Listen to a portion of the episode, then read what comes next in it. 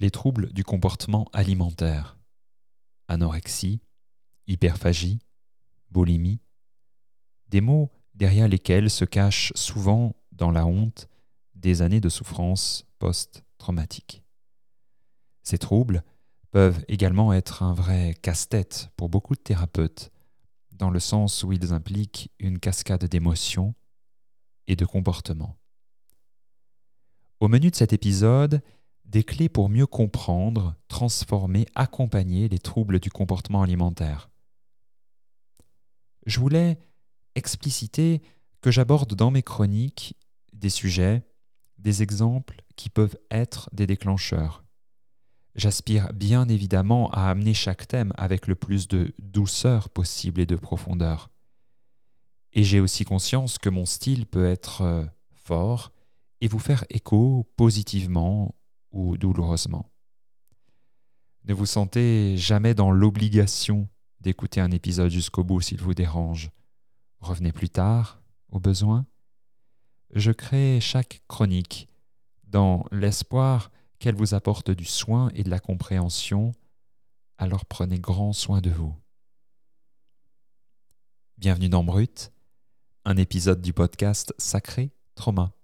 C'est Thomas Marcy au micro et je vous propose aujourd'hui de mettre les pieds dans le plat en vous partageant des axes de compréhension et d'apaisement des troubles du comportement alimentaire. Avez-vous déjà vécu un événement traumatique, traversé une période difficile et bouleversante dans votre vie? Vous êtes peut-être un professionnel en quête d'information et de compréhension. Face au trauma, et ce qui est insurmontable sur le moment, s'ouvre un chemin de reconstruction et d'épanouissement. Bienvenue dans Sacré Trauma, le podcast qui vous aide à retrouver la force, la guérison et la croissance dans les moments les plus difficiles. Des témoignages pour vous inspirer, des interviews et conseils pratiques pour mieux comprendre les étapes de votre parcours, des outils pour vous soutenir. Avec simplicité et profondeur, Sacré Trauma vous offre une nouvelle perspective sur ces événements déterminants de votre vie.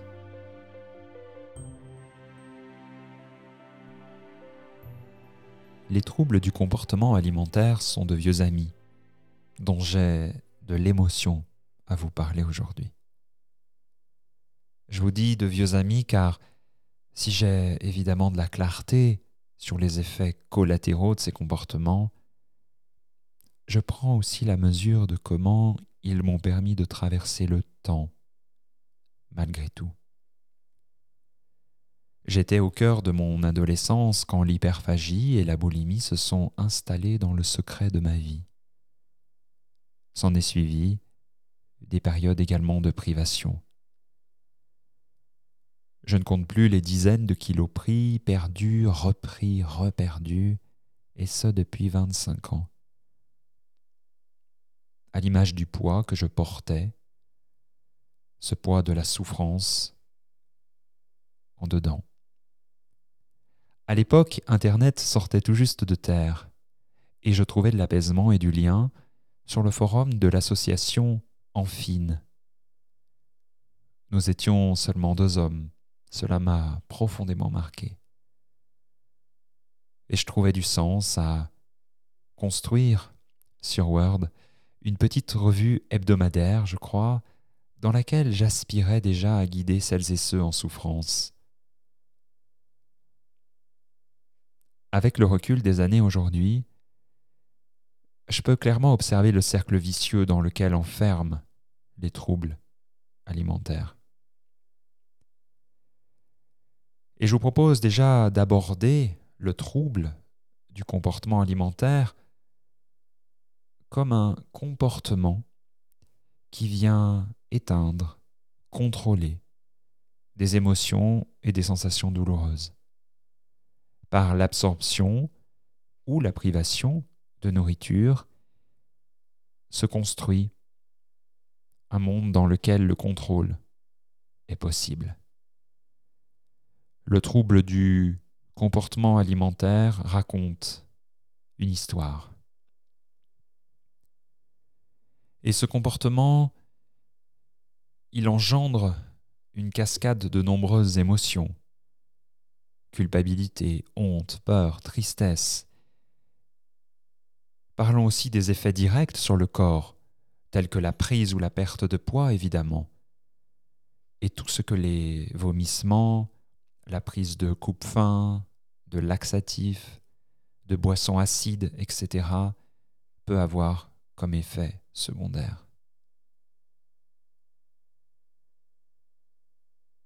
Ce qu'il me semble intéressant de comprendre dans notre rapport à l'alimentation, c'est que c'est un lien dont nous ne pouvons nous passer, qui nous permet de rester en vie, et ce, dès le début de notre existence. À l'image du lien, finalement, que nous construisons bébé avec nos figures d'attachement que peuvent représenter nos parents, ou toute autre personne gardienne de notre sécurité. Alors je me dis que notre manière de nous alimenter parle de notre façon d'être en relation. Tout ce qui se joue ou pas avec l'autre peut se jouer dans notre rapport à l'alimentation. Ainsi, au travers des personnes que j'ai pu accompagner en cabinet, de ma propre expérience personnelle, je comprends que beaucoup de traumas dans l'enfance peuvent venir se fixer sur l'alimentation. Ce que l'on raconte dans notre lien avec la nourriture parle de la manière dont nous sommes attachés à l'autre, en quelque sorte.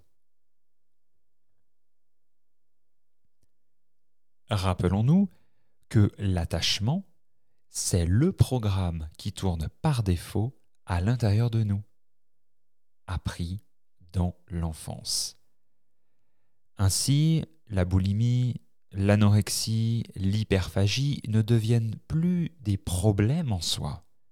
Ce sont des arbres qui cachent derrière des problématiques relationnelles et des traumas beaucoup plus existentiels. Je vous propose cette réflexion qui n'engage que moi, que vous pouvez mettre de côté si elle ne fait pas sens pour vous, qui est que de notre type d'attachement peut naître un trouble du comportement alimentaire. On peut imaginer que si mon rapport à l'autre est plutôt anxieux, je vais davantage avoir tendance à chercher la nourriture et avoir un rapport plutôt anxieux avec elle. A l'inverse, si mon rapport à l'autre est plutôt évitant, fuyant, je peux avoir tendance à développer des comportements qui vont venir me priver de nourriture. Pour ma part, mon rapport à l'autre était plutôt évitant et avec de grands traits désorganisés, ce qui s'est traduit par des périodes de boulimie, d'hyperphagie et d'anorexie. Réparer ainsi la relation en soi, en apaisant notre lien d'attachement, peut déjà être une clé de grande transformation. Alors comment réparer ce lien? Eh bien, nous l'évoquons à de nombreuses reprises dans les épisodes de Sacré Trauma. Je vous rappelle qu'il existe des méthodes comme l'intelligence relationnelle ou des mots, et cette liste est non exhaustive, qui implique la dynamique relationnelle entre le patient et le thérapeute afin de traiter les troubles de l'attachement. Maintenant, j'ai envie de vous inviter à regarder ces troubles du comportement alimentaire comme étant un véritable cercle vicieux dans lequel ils enferment les personnes en souffrance. Les troubles du comportement alimentaire naissent du fait que l'alimentation reste quelque part le seul objet avec lequel on gère les compulsions de notre monde intérieur. Une proposition est aussi de pouvoir ouvrir un peu l'éventail de ces possibilités, de réfléchir à quelles pourraient être d'autres stratégies de compensation à minima plus bénéfiques est-ce que je suis en mesure, par exemple, d'investir une activité physique telle que la marche à pied ou le yoga? Est-ce que je suis en mesure d'investir mon énergie dans une activité plutôt créative telle que l'écriture? Est-ce que je suis en mesure d'investir une activité liée à l'expression de moi-même telle que la danse ou le chant? L'idée, c'est d'ouvrir, d'ouvrir cet éventail des possibilités et de se dire que consciemment, il y a ce que je peux nourrir comme compulsion au travers de la nourriture et comment je peux accompagner les émotions sous-jacentes à ce comportement dans une activité différente.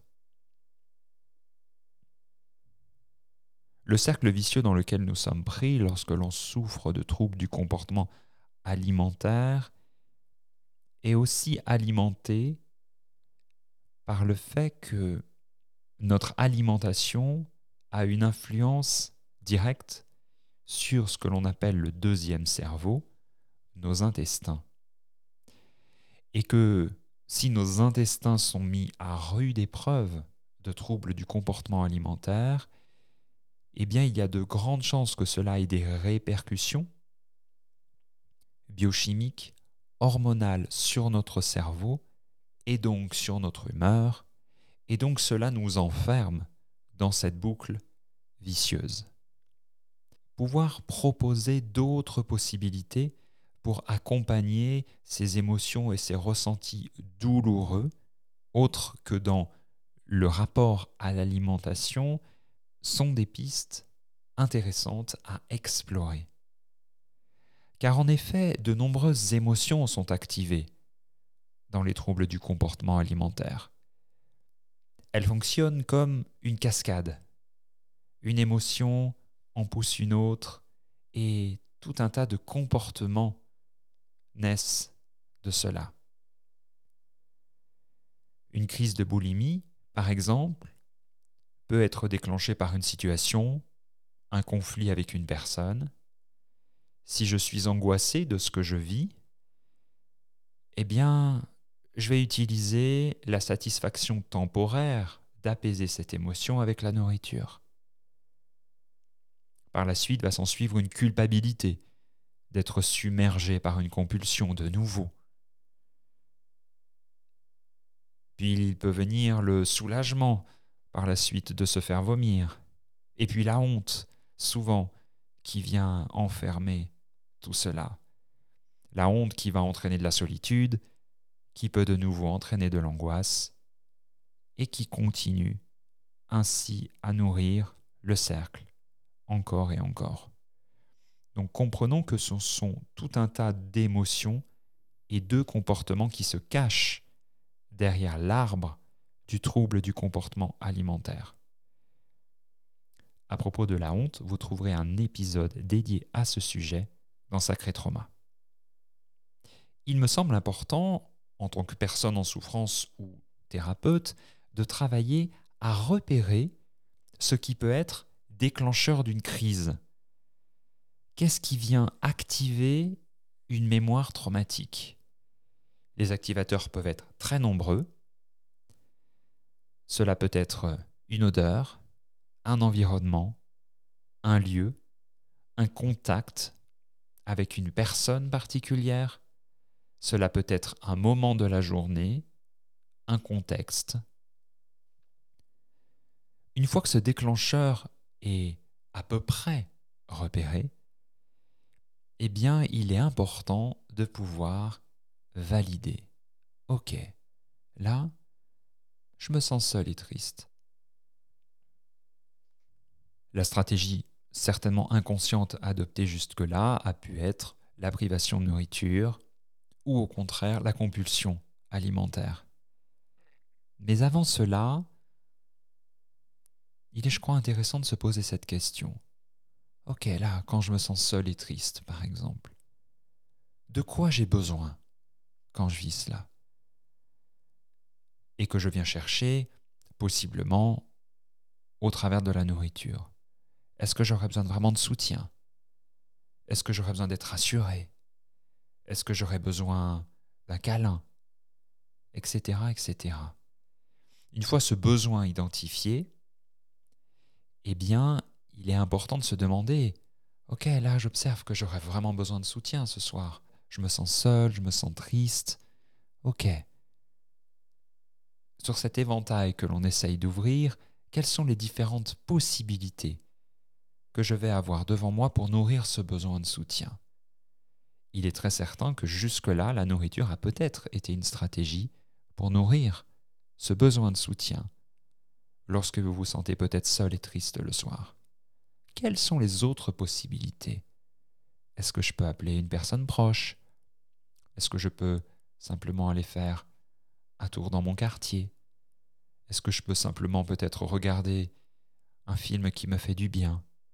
Est-ce que je peux peut-être prendre une douche etc. etc. L'important, je crois, est de pouvoir ouvrir cet éventail, ouvrir le champ des possibles et amener de la conscience sur ce qu'il est possible ou pas de faire aujourd'hui. Ce processus vraiment que je vous décris là m'invite à insister sur l'importance de mettre de la conscience, c'est-à-dire d'adopter de plus en plus une capacité à observer avec plus de clarté ce dans quoi je suis pris ou ce dans quoi mon client, mon patient est pris.